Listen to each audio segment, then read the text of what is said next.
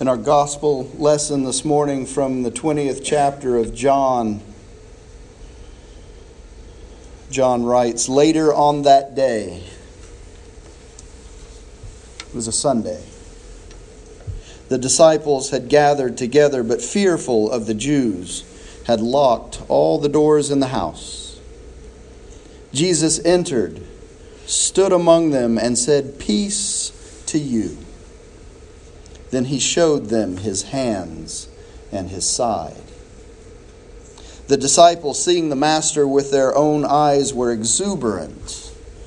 Jesus repeated his greeting Peace to you. Just as the Father sent me, I send you. Then he took a deep breath and breathed into them. Receive the Holy Spirit, he said. If you forgive someone's sins, they're gone for good. If you don't forgive sins, what are you going to do with them? But Thomas, sometimes called the twin, one of the twelve, was not with them when Jesus came. The other disciples told him, We saw the Master.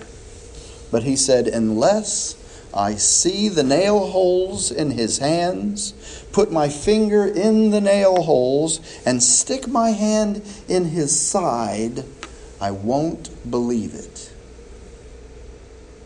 Eight days later, his disciples were again in the room.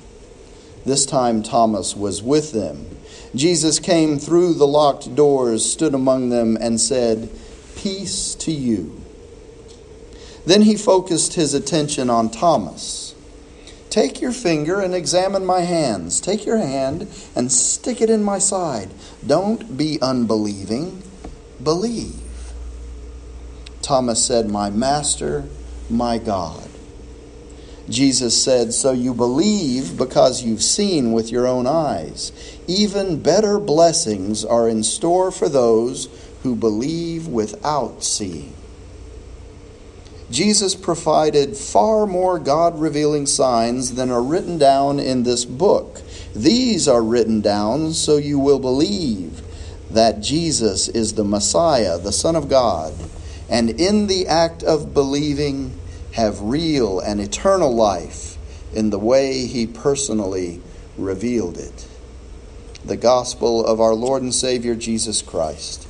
Glory to you, Lord Christ. Jesus tells his disciples, Peace be with you. As the Father has sent me, so I send you.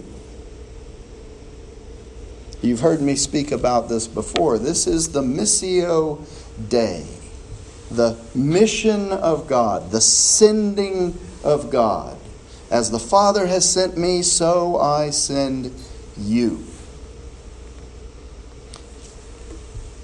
In that statement, Jesus is launching the mission of the church into the world to proclaim the good news, the gospel message of the mercy and grace of God, the forgiveness of sins, God's grace poured out on us through the blood of Jesus, the death, burial, resurrection of Jesus Christ.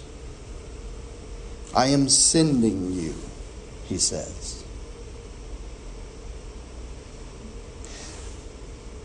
He also here gives the church, the body of Christ, you, the power and authority to carry out that mission. He says, Then he took a deep breath and breathed into them. Receive the Holy Spirit, he says. If you forgive someone's sins, they're gone for good. If you don't forgive sins, what are you going to do with them? He gives the church power. He gives you power, Holy Spirit power to proclaim God's forgiveness of sins. He inspires them. Inspire means to breathe into. He breathes into them the power of the Holy Spirit to carry out the mission of the church, which is what? The mission of the church is to make disciples of Jesus Christ for the transformation of the world.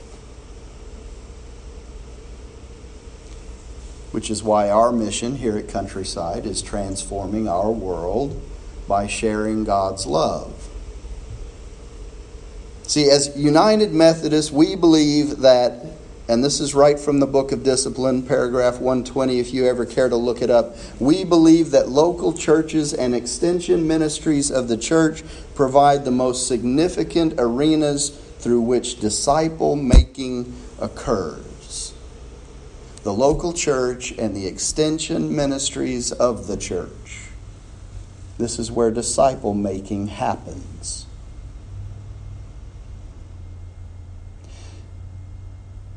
I had an interesting experience this week.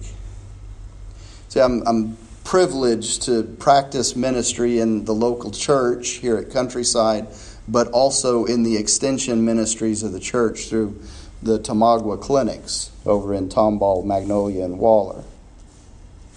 Earlier this week, I attended the bishop's breakfast down at, downtown at the uh, uh, conference office. And one of the topics of discussion at that meeting was the mission of the church, the body of Christ, to make disciples of Jesus Christ for the saving of souls. That's why we're here, church. That's why Jesus launched the church to save souls, to reconcile God's people back to Himself. That's our mission. And if that's our mission as the church, then everything we do as the church should be a movement toward that very goal making disciples of Jesus Christ, the saving of souls for the transformation of the world. That's why we're here. That's why we come to church every Sunday. That's why we come to Bible study. That's why we do what we do in the community food pantry, Archie's prayer ministry, etc. All that stuff that we do is the church in motion to make disciples and save souls. It's a simple mission, but it's not an easy mission. Does that make sense? It's a straightforward mission. Our mission is clear. There's no doubt of what our mission is. But it's not easy because it has to be accomplished by the church, which is made up of humans who are fallible and have issues, issues like doubt. See, Thomas in this passage from John is famous for doubt, isn't he? Unless I see the mark of the nails in his hands and put my finger in the mark of the nails and my hand in his side, I will not believe. I will not. You can't make me believe unless I see it for myself, unless I touch it. Thomas, doubting Thomas, we call him. He gets a bad rep. He's earned that reputation, I think. We're hard on Thomas, aren't we? But the thing is, is Thomas really all that different from the rest of us? I mean, we doubt, don't we? We fall short on occasion, don't we? We, we have questions. We, we pray at times and we wonder if our prayer has even been heard. We, we know the Bible says to act one way, and we seldom embrace Scripture and jump in with both feet. Am I right? It's not just me. I'm one of the worst, but it's not just me. There are many examples. Here's an example the Bible says tithe. And God says, Go ahead and test me on this to see if your tithing doesn't open the floodgates of God's storehouses and yet we seldom jump into the tithe with a Texas Hold'em all in attitude, do we? We stick a toe in the tithe water, but we don't jump in with both feet. Why? Because we doubt. It's okay, I admit it. You can too. I, I don't preach about tithing very often. We don't talk about money in the church except for at the finance meetings. I don't preach about it nearly as much as I should. And tithing, if you want a definition, a biblical definition, it's giving 10% of our income off the top, first fruits. All of that, first fruits, going to God for the mission of the church. Tithing is not about, here's the thing, and this is why I should preach on it more. Tithing is not about the money. Yeah, there's money involved, but it's not about the money. Once I understood this principle, it opened a whole new world for me. Here's why tithing is not about the money, it's about trust.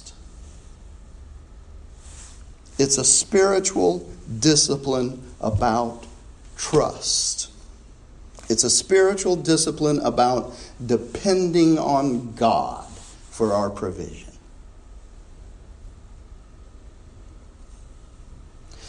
I should preach on it more often because when you practice it faithfully, it's a doubt crusher. It's a doubt killer. Tithing conquers doubt. God is so explicit and intentional on this that he says, and it's the only thing he says this on test me on this and see. Try it and see. When you put your faith in God for your provision so totally that you're willing to give off the top 10%, the other caveat to that is God says, give it all. Bring the full tithe and see if I don't open my storehouses for you. It's not about the money. This little church does all right. This little church does all right in its finances. Yeah, there are times, Sheila will tell you, Brenda will tell you, there are times when things are a little tight. But by and large, we do well. And that's without everyone tithing. Why? Because it's not about the money to make this place go. Tithing is not for the church, tithing is for you. Tithing is for me. It gives me the opportunity to trust God for my provision. And when I do that, He floods me with blessing. Maybe not monetarily, not always monetarily, very often monetarily, but mostly I never want for anything. Try it. Don't take my word for it. Try it. Because here's some good news for all of us doubting Thomases God understands your doubt. Jesus can handle your doubt. Jesus didn't write Thomas off for his unbelief. He came back to the upper room a second time so that Thomas could see and touch and believe. Put your finger here and see my hands. Reach out your hand and put it in my side. Don't doubt, believe. Jesus came back for Thomas and gave him what he needed to move through his doubt and into belief, and he will do the same for you, not just in tithing but in everything. Jesus will come back for you time and time again to give you what you need to believe. Thomas saw, he felt, and he believed, and he said, My Lord and my God. Thomas confesses Jesus with his mouth, believing it finally in his heart. And Jesus is okay with that. He's okay with Thomas's doubt. But he says to him, Have you believed because you have seen me? Blessed are those who have not seen and yet have come to believe. Jesus was okay with the doubt and was willing to provide what Thomas needed to believe, but How cool would it be, Thomas, he says, if you had believed without seeing me and without touching me? Those who believe based purely on faith, purely on the word of the gospel, those people will be extra blessed.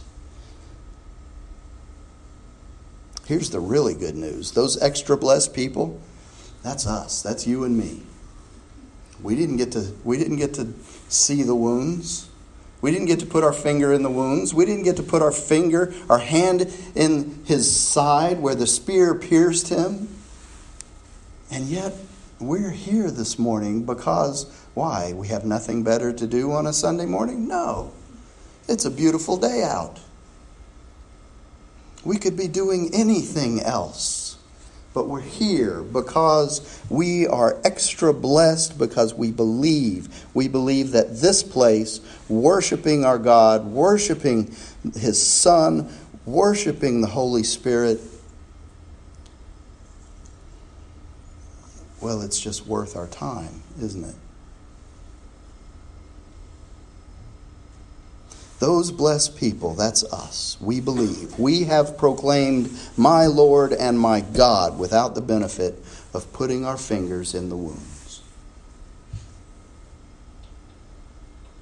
Now, here's something. And this has always troubled me, Bobby. If we can believe him in the main thing, if we can believe him enough to be here on the second Sunday of Easter after the, the main event. And now this is, well, a low Sunday. A lot of people don't show up for the day the Sunday after Easter. If we can believe him in the main thing that he is Lord, why can't we trust him in the little things? We believe him enough to be here, why don't we trust Him with our healing? Why don't we trust Him with our finances? Why don't we trust Him with our relationships? Why don't we trust Him with our fears and our doubts and the burdens that we carry with us day to day? Why don't we trust Him in this mission that He has commissioned us to do? Why aren't we making disciples for the transformation of the world, the saving of souls? Why aren't we carrying out the mission of the church? Well, the answer is doubt. Doubt. Doubt in our own ability, doubt in our knowledge, doubt in our speech, doubt in our willpower. But here is the other piece of good news as followers of Christ, it's not on our own abilities that we should depend. Any more than we depend on Him for our provision, we don't depend on Him for our own ability. See, like the disciples in the upper room, we are inspired by the Holy Spirit. That is, we are breathed in with the Holy Spirit. It is Holy Spirit power that accomplishes the mission, not willpower.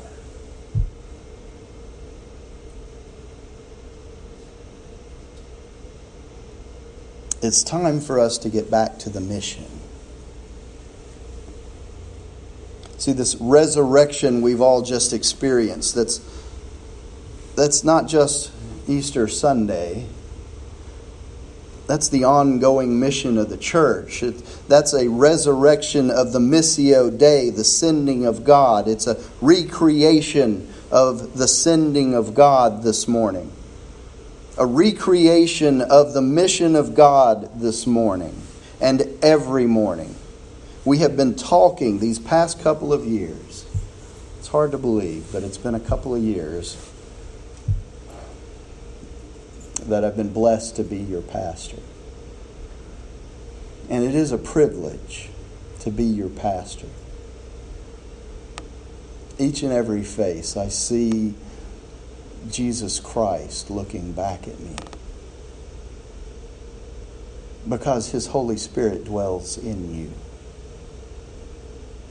You are a reflection of the living Christ. You are the image and likeness of God. You are the person in which the Holy Spirit has chosen to dwell, all because you said, My Lord and my God.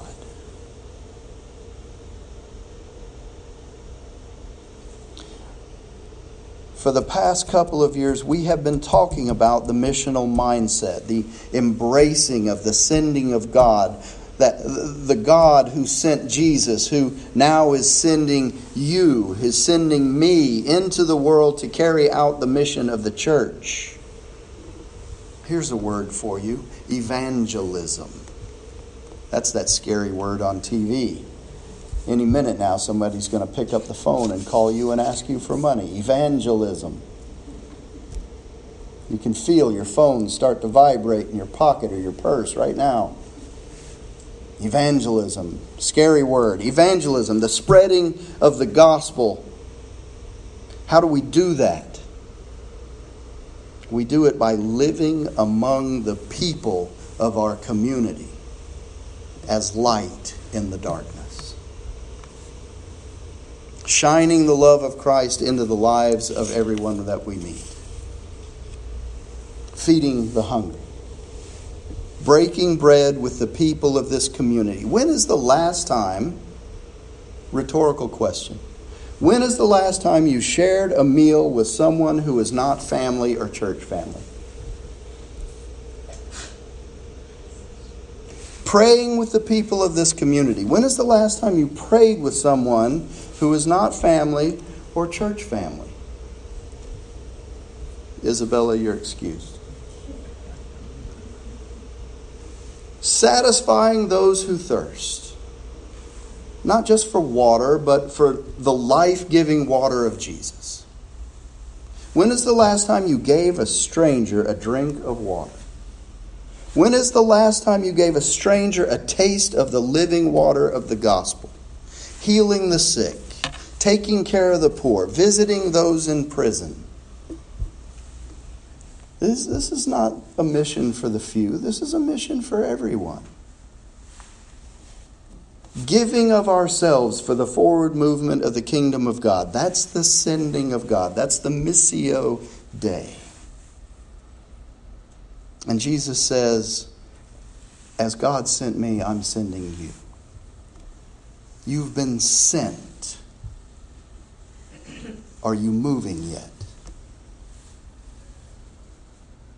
Are you walking out that sending yet? You are missionaries. Are you in your mission field yet? You are evangelists. Are you proclaiming his gospel yet? Are you doing any of these things that he commanded for the honor and the glory of the Father? and the Son, and the Holy Spirit. Amen.